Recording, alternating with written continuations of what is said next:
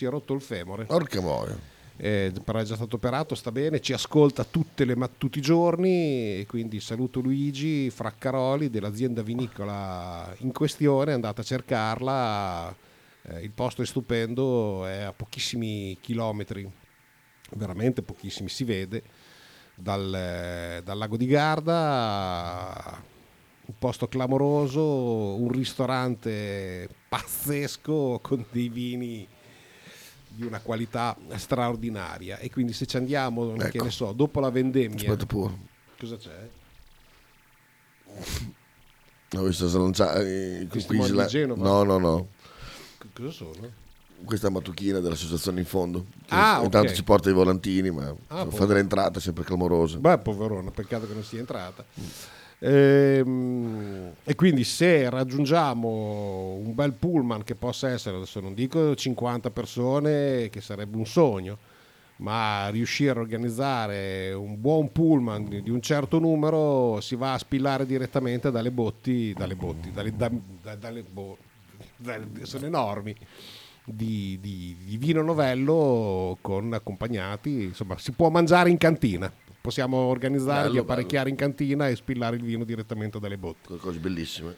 Direi che di- di- di- diventa interessante. Quindi, Stefanelli, ti do a te lo scettro per poter organizzare questa cosa. Già Io- vediamo come è organizzato la, la pizzata di venerdì, poi dopo in base a come va. Lui ha organizzato quello? Gli abbiamo dato questa responsabilità. Ah, bene, Eh, vediamo allora come funziona.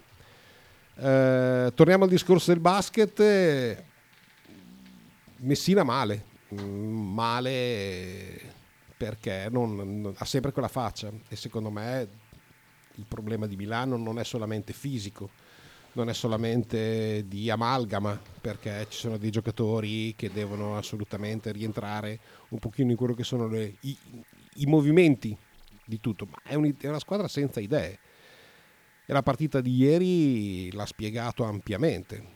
I time out dopo pochissimi secondi, secondo me erano passati due minuti, tre minuti dall'inizio della partita, Messina ha chiamato un time out dove ha urlato in faccia a tutti. Déjà vu, de- déjà vu.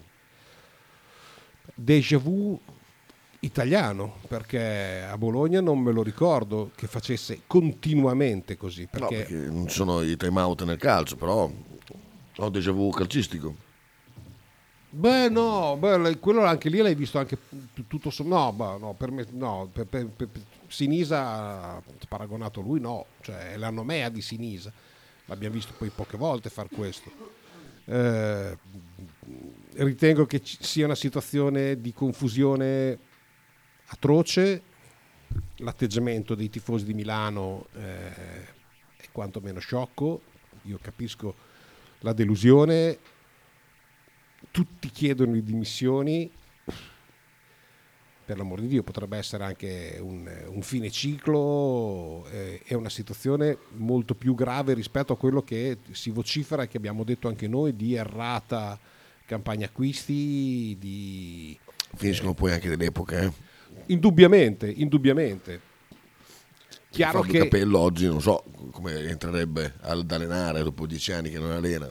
No, sono d'accordo, ma il, il discorso mio più ampio purtroppo è un altro, cioè ehm, hai deciso di dare in mano a Ettore Messina tutto quello che è il club di Milano. Cioè lui fa tutto, dal general manager al presidente, al direttore sportivo, all'accompagnatore, al secondo. Cioè lui è in mano Milano. Allontanarlo oh, rischia di diventare esageratamente ingombrante. Cioè, mm, Cioè svuoti la società. sì, insomma, se ritieni di togliere un neo rischi di toglierti un polmone. Eh, insomma. E, e- e non è lo stesso effetto di essersi tolto un neo. Mettiamoci a base che lui ti fa Milano, magari. Ah, su Scoras eh, ne parlavo l'altro giorno con Kita, c'è stato un account Twitter che segue il mercato del Bologna, un ragazzo molto bravo, Spazio Bologna, che aveva ritweetato questa notizia, probabilmente presa dalla Gazzetta, citando 3 milioni e mezzo come come costo eventuale del cartellino è stato preso d'assalto da un'orda di polacchi inferociti che dicevano per quella, per quella cifra dovete venire qua a prendervelo con le armi, uh-huh. insultandolo. Beh, è anche molto benaugurante sinceramente su, sulla qualità del ragazzo. Sì, è un giocatore molto interessante, me ne hanno parlato molto bene, è un giocatore che però fa quella fase lì, cioè al momento, è un 2002 ed è abile a fare quella fase lì, cioè non gli si può chiedere di giocare esterno in un centrocampo a 5, non gli si può chiedere di fare tutta la fascia eh, perché non ha tutto sommato quelle caratteristiche lì, è un giocatore d'attacco, di, di, di buonissimo dribbling, non di elevata statura, eh, anzi forse l'esatto contrario, però, però è un giocatore che ha l'inserimento, il dribbling, eh, entrambi i piedi, piede diciamo nativo destro, e, ed è un giocatore che è stato, insomma, parlando con il procuratore, adesso non voglio dire che stiamo ai dettagli, ma è un giocatore che, che interessa 1,72 appunto, quindi di elevata statura, mm. mi sembrava quasi eccessivo, eh, però un peperino. Eh, vabbè, non andiamo a fare paragoni, mi, viene, mi veniva in mente strefezza, ma, ma, ma, eh, sta buono fare, ma tutto farlo, sommato farlo. c'entra poco. So, poi Bettine ha detto una strefezza. No, no, no, per l'amor del cielo, parlo come brevilineo. Eh, Stai a vedere, dice Ale? Che il vero allenatore di Milano era Postecco? Oh, no, no perché, no perché Pozzecco si fa allenare da, da, da, altri anche in nazionale, cioè voi vedete gli, quelli che sono eh, i time out della nazionale italiana di basket e, e sono particolarmente imbarazzanti, cioè nel senso che eh, parlano gli altri, Pozzecco ascolta annuisce oppure dice mi raccomando non prendiamo tiri del cazzo, che, che oggettivamente tutte le cose che puoi dire. Un... dal pubblico lo prendi? Sono capace o lo facciamo a cappella eh? sono capace anch'io. Allora dice Ale il mio caro amico Ale eh, che ha aperto una radio concorrente anzi no scherzo mi fa piacere sono contento anzi se hai bisogno volentieri Milano deve considerare eh, prima le attuali assenze, eh, poi considerare che non puoi pensare di vincere cambiando ogni anno 7 quattordicesimi del roster. Poi uno che nasce tondo non muore quadrato, la cosa che manca a Milano è... Eh, ho capito come la scrivi, l'ho visto adesso. è l'umiltà. Hanno vinto, mh, hanno vinto in dieci anni eh, quanto noi in cinque e nonostante questo si credono sempre e solo loro i superiori. Aggiungo benvenuti in Eurolega.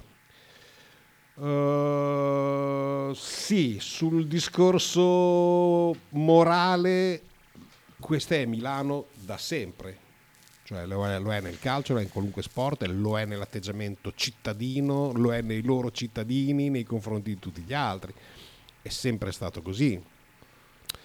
Eh, per quanto riguarda quello che dici, sicuramente le assenze contano, ci mancherebbe altro, e parlo di Shields, giocatore mh, mm, sublime, ma più che le assenze, secondo me sono le scelte. Cioè tu hai preso un giocatore come Pangos, eh, o Pangos, come, come, volete, che a parte che non lo sopporto, lo metto alla stregua di De, eh, De Nicolao, che odio follemente, eh, e ieri col suo cameriere, il cameriere per chi non lo conosce è un sottomano appoggiato al ferro, per fortuna è arrivato tale gigante dell'Efes e gliel'ha spedito praticamente in un'altra regione la palla ed ho esultato in maniera viscerale. Pengos non è Rodriguez, eh, poi si dovrà ambientare, poi si avrà avuto tante pause e quindi chiaramente è un giocatore che dovrà ritrovare il ritmo, tutto quello che vi pare, ma è un giocatore che non fa giocare Milano. È un giocatore che non mette in ritmo nessuno, palleggia per 18-19 secondi e dopo a quel punto lì costruire un gioco diventa complicato, devi fare il tiro affrettato, devi dare la palla all'interno con una certa velocità, con una certa pressione, eh, non, non, è Rodriguez. Poi capisco che dice grazie, eh, ho capito, però se tu lasci andare Rodriguez per l'età, per scadenza, per scelte sue, per tutto quello che possono esserci dietro al fatto che tu hai dato Rodriguez via, eh, devi trovare un giocatore che abbia le stesse caratteristiche. Se sei un giocatore, scusa, un allenatore o una, o una dirigenza che sa quello che sta facendo. Eh, il, il, senso tutto sommato è questo. Ci sono delle scelte che sono anche inspiegabili, per esempio il non utilizzo mai o, o rarissime volte di biliga. Eh, giocatore che ti può dare un sacco di fel- felicità, un sacco di fisicità, eh, di rimbalzi e di giocate anche eh, particolari in un momento della partita che, che, che può essere... Eh, io, io, per esempio Bilighi è un giocatore che a Bologna prenderei subito, ieri, perché in un roster d'Eurolega lo, lo ritengo un giocatore che possa dire la sua in maniera pazzesca soprattutto perché è italiano. Noi per esempio da quel lato lì abbiamo delle carenze strutturali a livello di italiani importanti adesso Ruzziera ha salutato e lo ringraziamo per la sua straordinaria professionalità, vediamo che cosa, che cosa salta fuori. Dice tra l'altro l'allenatore lo si può esonerare, ma Messina è molto più dell'allenatore, è praticamente il plenipotenziario dell'Olimpia e sarebbe lui a dover licenziarsi per se stesso. Magari si risolverà tutto, ma la situazione sembra complicata, dice Lorenzo. Eh, sì, Lori, eh, sì, eh, segui quello che ho detto io prima e sono d'accordo con te, o tu d'accordo con me, scegliamo, non è, non è, non, non è un problema. Intanto il gol di Ferguson votato miglior gol della Serie A di novembre. Ci voleva la scala, è di una bellezza clamorosa eh, eh, so, che, stia, che, stiamo riguardando per l'azione, per la giocata e l'azione devi farla vedere tutta branco di idioti. Questa triangolazione dove la palla rimbalza e la colpisce al volo, voluta. No, non è che lui voleva crossare, lui l'ha voluta cioè. mettere lì. E quindi noi siamo molto contenti di poter cioè, vedere. Peccato che non sia andato sotto l'Andrea Costa. Però da lontano. L'ultimo replay, quello da dietro, dove si la palla come gira, come si insacca. Sì, è, sì, è incredibile. Cosa, una cosa meravigliosa. È questa qua. Mamma. Sì, no, una magia, davvero una magia. E l'ha fatta Ferguson a Bologna, avrebbero aperto tutti i telegiornali di tutto il mondo. Per cioè, Ronaldo Libero, hai sentito? Io ti ripeto, non lo faccio per spocchia, mm. ma, ma, ma, mi sembra che sia un pelino fuori di testa eh, in, in, questo momento, non mi sembra particolarmente lucido. Un attimino è andato fuori, sì. No, Beh, questa è, squadrina è qua, com'è? Brutto. Questa è una foto bellissima. Allora, partendo da, da sinistra, Gianni Morandi, Andrea Mingardi, Lucio Dalla e Luca Carboni. Questa, anni d'oro. Questa tutti, famosissima, tutti. tutti al Dallara, in questa famosissima fotografia splendida, davvero bella. Insomma, begli anni, davvero begli anni. Eh sì. Sì, sì. Eh, vogliamo fermarci per eh, che dopo chiamiamo Christian e introduciamo un pochino quello che è il discorso di Formula 1? Perché no? Ok, Ale, a dopo. Ciao. Stai ascoltando Radio 1909. In direzione ostinata e contraria. Un grande saluto a Radio 1909. Ostinati, ostinati e contrari. Arrivederci da Nicola Sansone. Radio 1909 Spot. Pizzeria Il Buco. Da 1980 la tradizione continua. Nello storico locale bolognese potete trovare una vasta scelta di pizze, sia classiche che originali proposte dal buco. Ma non solo, insalate, crostini, sfiziosi fritti e kebab ma il piatto forte che ha reso famoso il buco è il suo mitico panino di pizza, che potrete scegliere fra tanti gusti. Il buco vi aspetta a Bologna in via Greco 7F nei suoi caratteristici locali a pranzo e cena, oppure con consegna a domicilio.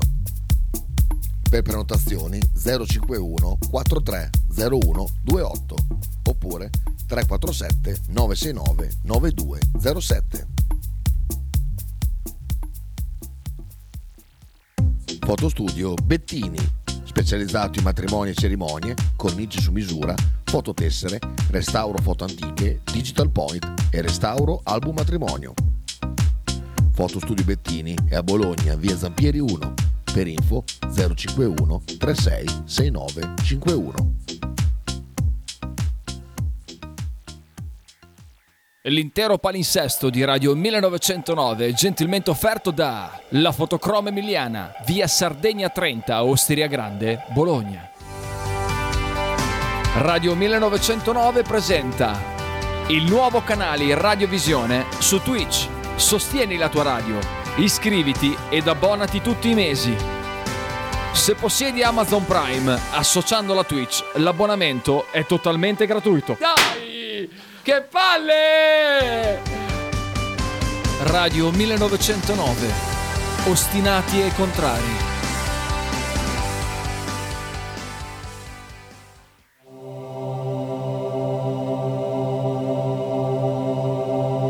Centro Servizi, punto ricarica, stadio, in Piazza della Pace, 8A. Spedizioni nazionali ed internazionali, ritiro e resi Amazon, DHL, Bartolini, eBay. Servizi di money transfer come Western Union, RIA, MoneyGram. Centro Servizi Stadio e anche punto ricariche per schede telefoniche, poste pay, pay tv, ricariche carte gioco, internet point, pagamento bollettini e fotocopie. Centro Servizi Stadio è aperto tutti i giorni in Piazza della Pace 8A. Per info e orari visita le nostre pagine social o chiama il 348 80 60 607.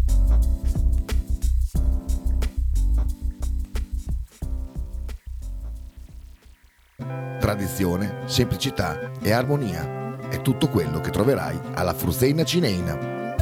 In un locale accogliente e allegro potrai gustare piatti della tipica cucina bolognese. Primi con pasta fresca fatta in casa, tigelle, crescentine, carne alla griglia e tanto altro.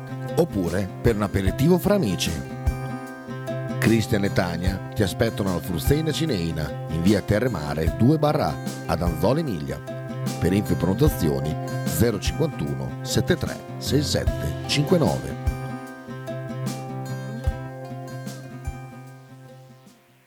Se i colori che ami sono il rosso e il blu e se senza Bologna non riesci a stare, al nuovo Bar Sorriso devi andare. In un ambiente completamente dedicato al Bologna e ai suoi tifosi, potrete fare colazione, pranzare o godervi divertenti aperitivi fra i colori rosso-blu. Nuovo Bar Sorriso è in via di Corticello 86, aperto dal lunedì al venerdì dalle 6 alle 19, sabato 6.30 13 e la domenica tutti allo stadio. A pranzo è gradita la prenotazione al 349 16 11 062.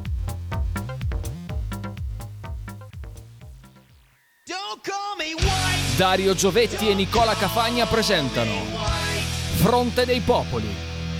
Tutti i mercoledì alle 20 su Radio 1909.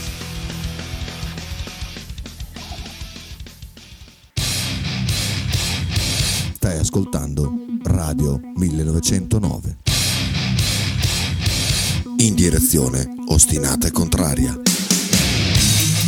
Eccoci qua, tornato in diretta, abbiamo già Cristian. Buongiorno, dottor Balducci. Buongiorno, ingegner Michele. Oh, bello questo. Ascolta, eh, la tua opinione di questo mondiale, su questo mondiale? È un mondiale diciamo un po' bizzarro, nel senso che secondo me c'erano due macchine che più o meno si equivalevano. No, pa, scusa, poi tu- perdonami, no, no, mondi- perdonami, ho sbagliato io, hai ragione. Mondiale di calcio, poi, Ah, poi arrivano scusami, già mon- domande di Formula 1. Ok, no, allora, di, di sicuro è un mondiale che secondo me non passerà alla storia per essere il più entusiasmante di tutti. Però poi alla fine quello che io non capisco è che adesso tutti si stanno diciamo un po' scandalizzando Eh, per certe beh. questioni, poi però quando gliel'hanno assegnato dov'era tutta 12 sta anni gente? fa è stato assegnato. Eh, esatto, quindi alla fine adesso è giusto che se noi vogliamo andare da loro rispettiamo le loro regole, altrimenti non ci si andava, è inutile andare là e poi a scandalizzarci. Siamo no. andati là e per questo periodo facciamo quello che dicono loro, se non ci piacciono le loro regole non assegniamo più a questo tipo di paesi i mondiali, punto. Guarda, Però mi, sai, mi allaccio a questa cosa perché è molto più furbo e serio come si atteggia la Formula 1. ma di fatti, ma molto di più. E, e non solo, anche perché lo- loro veramente fanno diverse tappe, Abu Dhabi, Bahrain, Qatar, e, insomma addirittura negli anni della pandemia si è corso addirittura più volte nello stesso circuito in quei paesi, però alla fine non ci sono questi tipi di polemiche, ci sono anche lì, però diciamo che le questioni vengono diciamo indirizzate meglio e gestite meglio, cosa che nel calcio ovviamente è uno sport più, come dire, ha una cassa di risonanza, non che la Formula 1 non ce l'abbia, ma Eh i mondiali, i mondiali comunque col fatto che ci sono una volta ogni quattro anni hanno qualcosa forse ancora in più della Formula 1, però insomma diciamo che certe tematiche sono state eh, trattate con, eh, con troppo riservo prima e adesso si stupiscono di certi avvenimenti che comunque erano ampiamente prevedibili. Guarda, c'è una bellissima domanda di Lorenzo che, che fa il modesto oh, sul- sulla sua poca competenza sulla Formula 1, ma se è veramente eh, così, tra virgolette, ignorante come dice lui eh, sul discorso Formula 1, beh, insomma, direi che avere di ignoranti così, caro Lori, dice, ciao, una domanda da completo ignorante di Formula 1, si è sempre detto che la Ferrari era nel complesso la migliore monoposto del 2022. Eh, allora mi domando perché dopo quegli errori di metà stagione si è un bel po' mollato l'osso? La Red Bull, Allora, la- aspe- aspetta, la Red Bull sì, è scusa. cresciuta troppo. Oppure dopo le prime delusioni si è, eh, si è rimasti, non si è rimasti più sul pezzo. Secondo caso sarebbe molto grave, cioè nel, nel secondo caso sarebbe molto grave. Se una macchina forse- è competitiva per la vittoria finale non lo dovrebbe dimostrare fino alla fine. Ecco, fino alla- que- l'ultima cosa è l'unica cosa che ti manca un po' di esperienza. Poi del resto sei, sei perfetto. Ok, allora eh, diciamo che allora, a bocce ferme, pronti via in Australia, la Ferrari era la macchina migliore. Lo è stata per le prime quattro gare.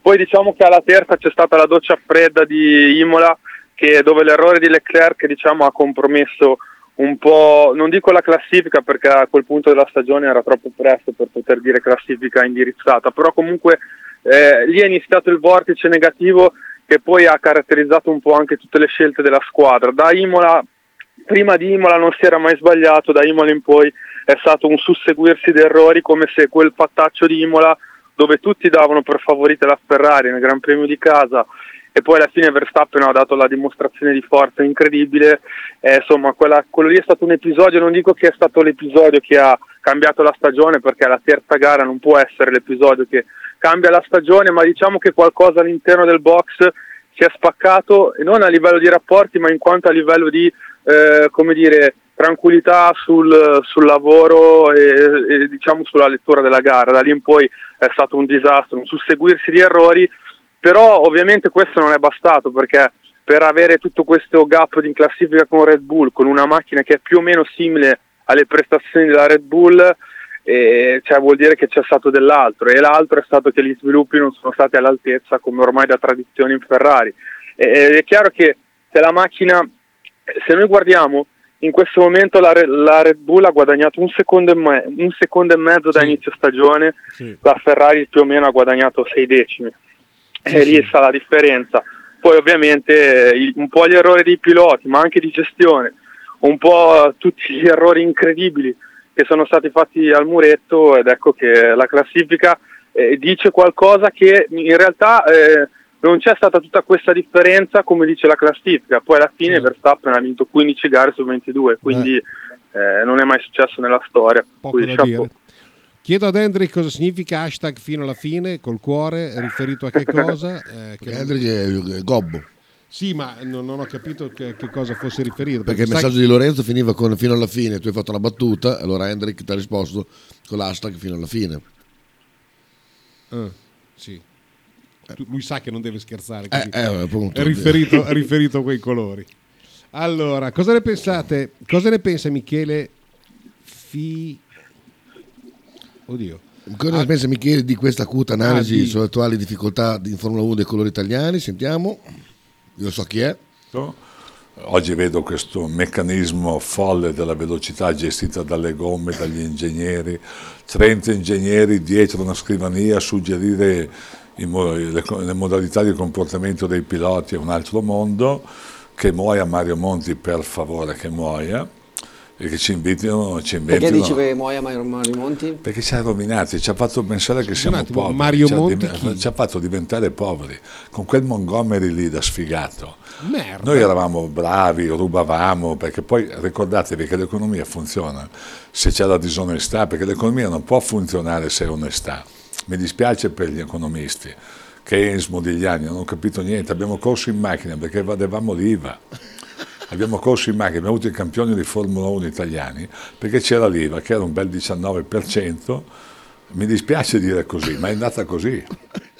Questo è il grandissimo Gianni Giudici che, che ha questo programma meraviglioso, Storie Motori, che consiglio anche a Christian, se, ma immagino che Christian lo seguirà, o comunque è micidiale e spiega che ovviamente l'automobilismo è fondamentalmente È nato per evadere, per le evadere tasse. le tasse. Ma è ancora così. Ah, Io ecco. guarda, la- collaboro anche per eh, vabbè, un team eh, anche molto famoso, campione del mondo di Supersport eh, 600 e insomma altre categorie.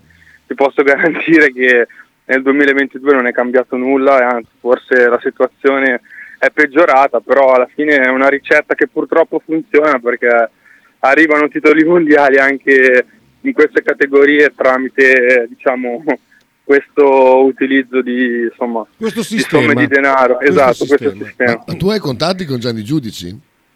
no no no no, no. Riesci a recuperarne però? Eh, potrei provare diciamo che ho più contatti con ho più contatti fra le due ruote che sulle quattro ruote Ok. però per Adesso- quanto riguarda la Formula 1 potrei fare qualcosa ma è un po' più complicato Adesso, quando riusciamo a organizzarla fatta per bene, voglio- voglio- sarebbe bello avere al telefono Mario Isola, se riesci in qualche maniera, e il solito, il nostro amico Inge, che, che lo... in- insomma, sì sì no si può provare diciamo parlo soprattutto- dell'ingegner Mazzola. eh. Eh, sì, allora lui abbiamo avuto dei contatti, però poi Non ci siamo mai riusciti. andati a discorso del telefono all'estero. eh, esatto, perché lui abita in Svizzera e poche volte ha una villa a Serramazzoni anche eh, su, nel Modenese, su in montagna, però raramente è lì e quando sta lì sta lì pochi giorni nel weekend, quindi è un po' complicato, però insomma ci proveremo. Ma tu, mi, c'è tanta roba. sta- sto- grazie, grazie a Sabasa perché non. ma tu Michele hai capito chi è lui? No. È quello che disse, "Eh, un po' di figa qui? Ti ricordi? Ah, è lui? È lui, lui. Adesso che, adesso che me lo dici riesco a associare la faccia dietro. Bene, diciamo che sono passati un po' di anni, però. Sì, sì, sì, sì. Però il numero uno, assoluto. Ma eh, scusa un attimo, eh, lui chi è esattamente? Lui è, è stato era uno ricco, innanzitutto, però con la passione per le corse, ha corso tanti anni Mm. e poi è sempre stato nel circuito delle, delle- delle- delle auto, insomma, dalla Formula 1 a varie corse della Porsche, tutte quei- que- quelle gare lì, insomma. Ok. Però guardatela perché è un'ora, io che non so... Che canale è? Ah, su YouTube lo trovo. Ah, su YouTube. Io che da non appassionato di motori mi sono sparato un'ora di Gianni Giudici perché è stato devastante, fantastico. Hendrik, Miki, mi sto insinuando piano piano in mezzo a tutti i tuoi in mezzo a tutti i tuoi ascoltatori. Dai, sto scherzando, lo sai. Torno, nelle... Torno a fare il bravo. bravo, ecco, torna a fare il bravo. Marcello? Vai. Per me al massimo era Ferrari 60 e Red Bull 40, poi si sono livellate. La differenza l'ha fatta il manico, Verstappen caga in testa al pur bravo Leclerc, così come Sì, per le moto, se la Yamaha non era un cancello, Ba- Bagnaia vinceva Luque. Sì, sì, no, no, sono d'accordo. Verstappen ha fatto la differenza e, e penso anche che anche Quartararo ha fatto il Verstappen nella MotoGP. Il problema è che la Yamaha non era a livello della Red Bull, altrimenti penso che per Bagnaia sarebbe stata dura battere Quartararo. Sono E poi è d'accordo, chiaro che- perdonami, però adesso non per difendere la Ferrari ci mancherebbe, cioè che non è da difendere, anzi quasi quasi da- da- è da attaccare. Cioè, eh, sicuramente Verstappen ha guidato meglio degli altri in assoluto. Verstappen non ha fatto un errore, mi chiedo. No, siamo d'accordo, ma non ha vinto il mondiale, il mondiale perché non ha fatto un errore, perché aveva in assoluto anche la macchina più performante. Perché quando Sicuramente, aprono, però quando quando aprono il la Ferrari- DRS ti dà 20 Certo. km di differenza. Però su cinque gare la Ferrari era la macchina migliore dell'anno e ne ha vinte due.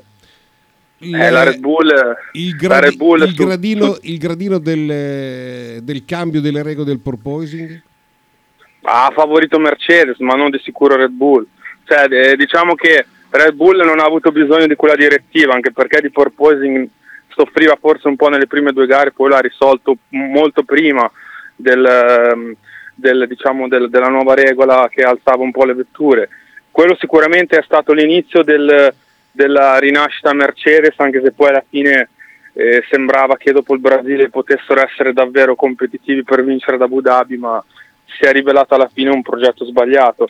Ecco, Mercedes dovrà veramente ripartire da un foglio bianco, mentre Ferrari e Red Bull partiranno da una base diciamo un po' più solida. È vero che alla fine purtroppo in questi anni eh, ha vinto sempre la macchina che ha avuto il miglior motore eh, ed è stata un po' la, la costante nell'era ibrida, no? Perché ricordiamoci, Vettel ha vinto quattro mondiali non avendo mai il miglior motore. Era un'epoca in cui quella lì si poteva vincere un po' più col telaio, un po' più con l'aerodinamica, ma in questo momento qui eh, il motore Honda eh, è, è un motore che è potente, ma ovviamente a renderlo così potente è l'aerodinamica Red Bull che Adrian Newey è riuscita a sfruttare al massimo con le nuove direttive a effetto suolo. Era abbastanza prevedibile perché Adrian Newey ne aveva già progettate altre in passato, anche se non in Formula 1, però comunque era molto più vicino all'epoca delle vetture effetto suolo e nel momento in cui il, eh, regolamento è cambiato so- sotto questo aspetto qui, insomma è, è riuscito anche a fare meglio di Mercedes che sembrava avere una struttura eh, diciamo ben collaudata per eh, come dire, registrarsi a questo nuovo cambiamento. In Ferrari hanno lavorato bene, peccato che poi sorgono sempre eh, i problemi sullo sviluppo e, e chiaramente anche sulla gestione. Ora vedremo nelle prossime settimane se cambierà qualcosa. Ci sono stati degli spifferi e anche diciamo abbastanza importanti. A, a sostegno del fatto che anche la comunicazione non è che insomma queste fughe di notizie non fanno bene alla squadra. E- ed è paradossale che forse nella miglior gara della stagione, anche se non è arrivata la vittoria, ossia quella di Abu Dhabi, l'ultima, e, insomma si sia riusciti a fare a, a compattarsi un gruppo dopo tutte queste voci, insomma è stato un buon segnale, anche se secondo me poi alla fine penso che nei primi giorni del nuovo anno secondo me qualcosa cambierà. Io ho, io ho il terrore perché è un po' di tempo che ce l'ho nella testa, cioè il- il- l'addossare la colpa tutta al, team- al team principal, cioè eh, No, ma che... ehm, Charlie, ehm, sì, Christian Hornet è, è la, è la Red Bull, eh, Toto Wolff eh, è la Mercedes, Binotto è la Ferrari. Io non credo che sia così, cioè mh, ci- noi possiamo togliere Binotto perché può essere poco simpatico, non può essere tutto quello che vi pare. Jean Todd era simpatico. No, zero per l'amor del cielo, però aveva una... Frédéric Vasseur era sim- sarà No, sono d'accordo, ma quello che voglio dire, cioè, non- io non credo che Jean Todd sia, sia stato solamente lui a rendere formidabile No, la carità, Ferrari. Cioè, ci sono dei, anche, de- delle- perché, anche perché Michele, ricordiamoci che prima dell'era Schumacher sono stati cinque anni eh, Jean Todd, Ross Brown, Rory Byrne, insomma diciamo il trio magico più tutti gli altri. Cinque anni senza vittoria. Eh. È vero che si giocavano i mondiali fino all'ultima gara, però, però insomma cinque anni di zero titoli e poi dopo è iniziato, è iniziato il, eh, l'era dominante di Schumacher, però alla fine all'inizio, all'inizio era Schumacher che ha fatto crescere il livello della squadra e, e- e mi sembra purtroppo, lo dico purtroppo, che in, questo- in questa zona qui Leclerc deve crescere molto, Uh. perché è vero che, è vero che ehm, eh, Jean Todd, eh, Ross Brown non hanno vinto niente per cinque anni, ma Schumacher, quella macchina che era da dodicesimo posto, L'ha che la ribaltata. portava lì, l'ha ribaltata, hanno fatto un piano di sviluppo, si prendeva le sue responsabilità, a volte sbagliando, ma era sempre al limite. Cioè Schumacher si era caricato la squadra sulle spalle e li ha resi vincenti. e, Dopo, pre- e pretendeva. eh, giusta- oh, oh, Schumacher da quando è andato via dalla Benetton e andò in Ferrari si portò dietro mezza squadra, un po' come fece Rossi da Honda Yamaha. Esatto. esatto. E poi è chiaro che se tu sai già come lavori, eh, Ma ti insomma, dico di più, gruppo... quante sessioni anche non programmate eh, Schumacher organizzava, non, non necessariamente Sì. mettendo la pista, in pista la macchina che non c'era No, in questo momento è anche proibito dal regolamento, Certo, sono adesso- anni diversi, però No, sto dicendo, però capisci, cioè, mh, la differenza temperamentale tra i due è, è enorme. io, io dico un'eresia, forse Leclerc è anche più veloce di Schumacher, ma gli manca tutto il resto. Eh, Che Schumacher aveva, che Schumacher aveva. E mai polemiche con la squadra e se faceva le polemiche nelle... nelle sai quante volte Schumacher all'inizio eh, dell'era in Ferrari gli sbagliarono le scelte, ma non è mai Certo. uscita una parola, andava dentro, si incazzava, ma fuori non usciva niente. certo. E adesso invece, ok, ci sono stati degli errori imperdonabili, però ogni volta siamo qui a dire eh, Leclerc contro, eh, contro la squadra, la squadra che ha favorito Sainz piuttosto che lui, cioè tutte queste cose non fanno bene e ti dirò di più, se veramente come sarà arriverà Vasseur più altri quattro persone dalla Alfa Sauber, eh, questo vuol dire che Leclerc ha in pugno tutta la squadra, eh, perché lui eh, viene da là e quindi vuol dire che sarà un- una squadra tutta cucita attorno a Leclerc. Beh, è una, scelta, Però, è eh, una scelta ben precisa come ha fatto la Red Bull nei confronti di Verstappen. Sì, eh. però Michele Schumacher quando si portò dietro mezza squadra Sì, dalla lo fece Benetton subito. Aveva già vinto due mondiali. No, no, no, no, lo capisco E perfettamente. Lui, insomma, dare potere a un pilota che sì, ok, è, è- velocissimo, però poi alla fine cioè, lui non, è arrivato in Ferrari da due volte campioni del mondo su una macchina che non era una... eh, la Benetton non esisteva neanche prima di Schumacher. No, e lui l'ha fatta, eh, insomma, esisteva, ma con risultati scadenti. Lui ha vinto due mondiali con una macchina con motori, va bene, poi diranno ok, nel, 90 nel 95 la macchina era illegale e tutto quello che volete, però li ha vinti, eh. li ha vinti con una macchina che, insomma, ehm, di sicuro non era fra le favorite. È uno che ha vinto con la Jordan, Schumacher, è uno che, insomma, eh, secondo me, eh, anche se forse i numeri in questo momento a, a parità di età potrebbero dar ragione a Leclerc piuttosto che a Schumi, però eh, Schumacher veramente si è portato sulle spalle tutta una squadra, ha scelto i suoi uomini, ma in quel momento lì lui arrivava già con due titoli mondiali sulle spalle. È vero che non era un'epoca in cui c'erano tro- troppa concorrenza, ma comunque due titoli mondiali che in questo momento eh, Leclerc non ha. Ecco, facciamo finta che Verstappen decida di andare in Ferrari e si porta diversi uomini da Red Bull. Questa cosa la comprendo, ma che insomma eh, c'è un licenziamento da parte di un, di un team principal o insomma un riposizionamento e, e poi alla fine arrivano tutti uomini che fanno ricondurre a Leclerc, mi fa pensare che Leclerc sta veramente, ha veramente in mano la squadra, è stata davvero data carta bianca a lui, però poi se non vinci insomma eh, è un problema, è un problema perché succede come, eh, come Rossi in Certo. Ducati. eh. Stefanelli, Eh, aspetta un attimo, Stefanelli. Forse. Miki, Oh. mm, sai chi sarebbe bello avere anche come ospite per le quattro ruote, che secondo me è per le quattro ruote è veramente il top di gamma, Bruni Pneumatici. Bruni Pneumatici, l'anno scorso l'hai chiamato spesso, quest'anno ancora mai. Magari insieme a lui facciamo il botto, eh. Grande Bruni. Potremmo fare una puntata all'interno del capannone di Bruni Pneumatici. Ah, brutto? Ah no, no, con qualche ospite importante, insomma. Sarebbe stato bellissimo. Eh, si, potrebbe, si potrebbe organizzare, ovviamente, tra l'altro a Bologna adesso, se non vado errato, fra due o tre settimane ci saranno le premiazioni dei- della FIA Ah, e quindi eh, insomma ci sarà Verstappen, ci sarà, ci sarà Calle Rovanpera, vincitore del VRC, insomma ma dove? sarà un po' di gente. Eh, dove facevano il motor show se non vado errato? In fiera? Eh, penso Sarà di sì, di solito l'hanno capannoni. fatta- Sì, però mh, è sempre tutto poco pubblicizzato, non ho mai capito perché. Ovviamente è tutto, diciamo, entrata numerata, non è che puoi andare là, insomma, ci vanno solo i giornalisti, cose di questo tipo. E secondo me questa cosa qui è gestita un po' male da- dalla FIA. Si vede, non è una cosa che organizza la Formula 1 e lo si vede, è una cosa che organizza la FIA e quindi è molto off limits, diciamo però insomma ci sarà Verstappen a Bologna fra, boh, se non vado errato, verso la prima settimana di dicembre o la seconda. Eh, ancora Pedro Il Dios- fatto che non si sappia la data, insomma, è indicativo. Esatto. Una cosa così importante.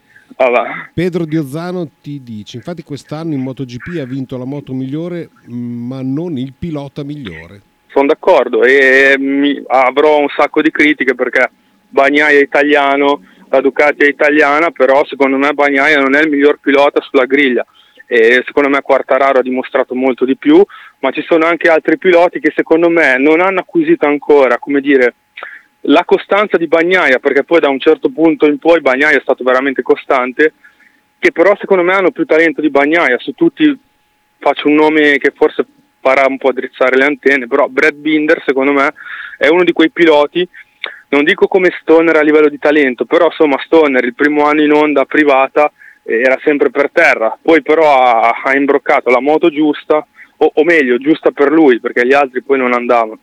E, insomma ci sono delle mine vaganti che secondo me se indirizzate bene, lo stesso Orge Martin secondo me è un crack. Se voi vedete le pieghe che fa Orge Martin con l'orecchio per terra non le vedi fare a nessuno.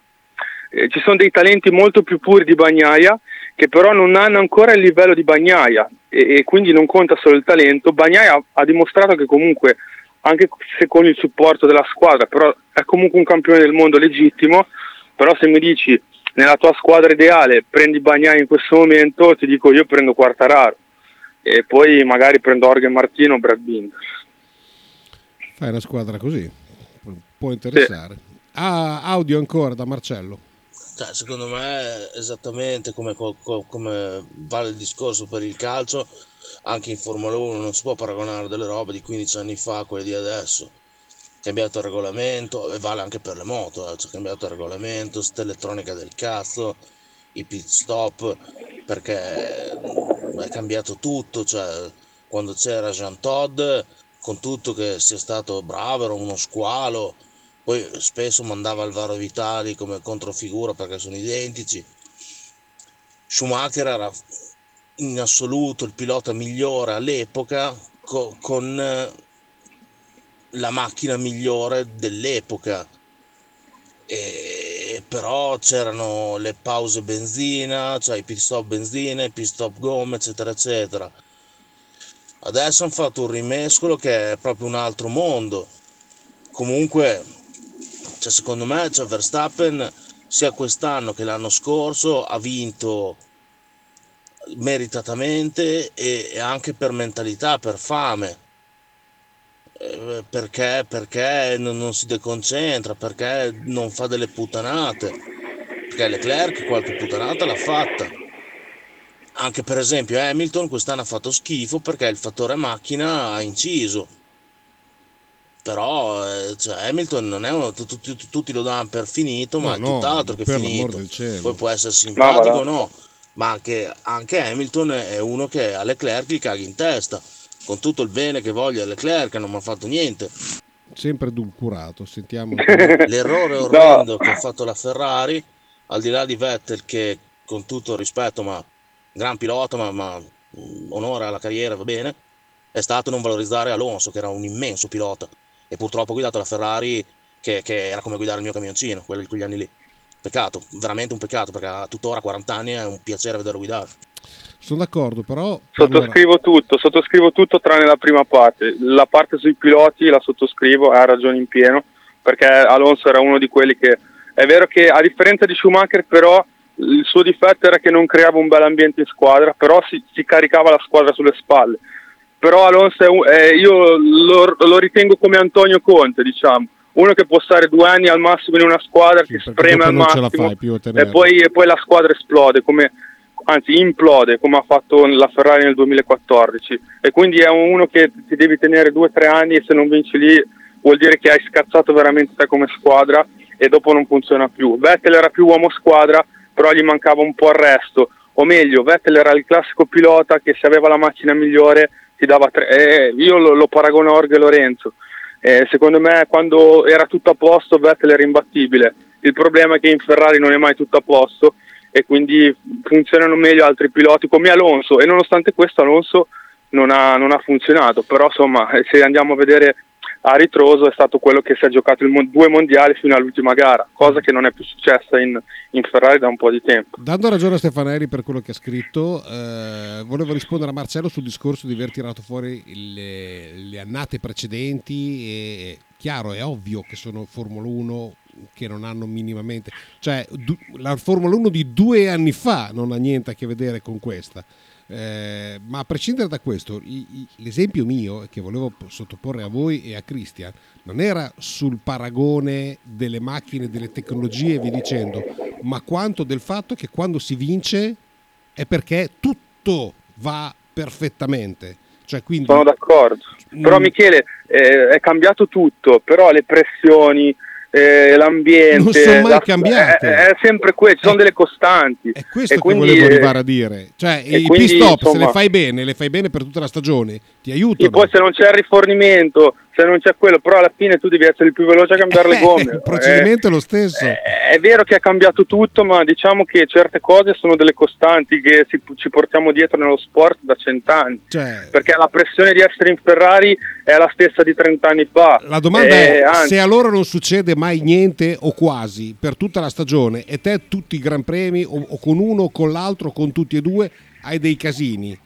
perché sbagli le gombe e sbagli la strategia e le, le mandi fuori eh, con due strategie uguali invece che differenziare le strategie e il bullone non ti si incastra e quell'altra ti si stacca cazzo succedono solo a te forse Io penso che poi ci sono anche delle categorie, nel senso, eh, lo stratega che ha la Ferrari, Inaki Rueda, no?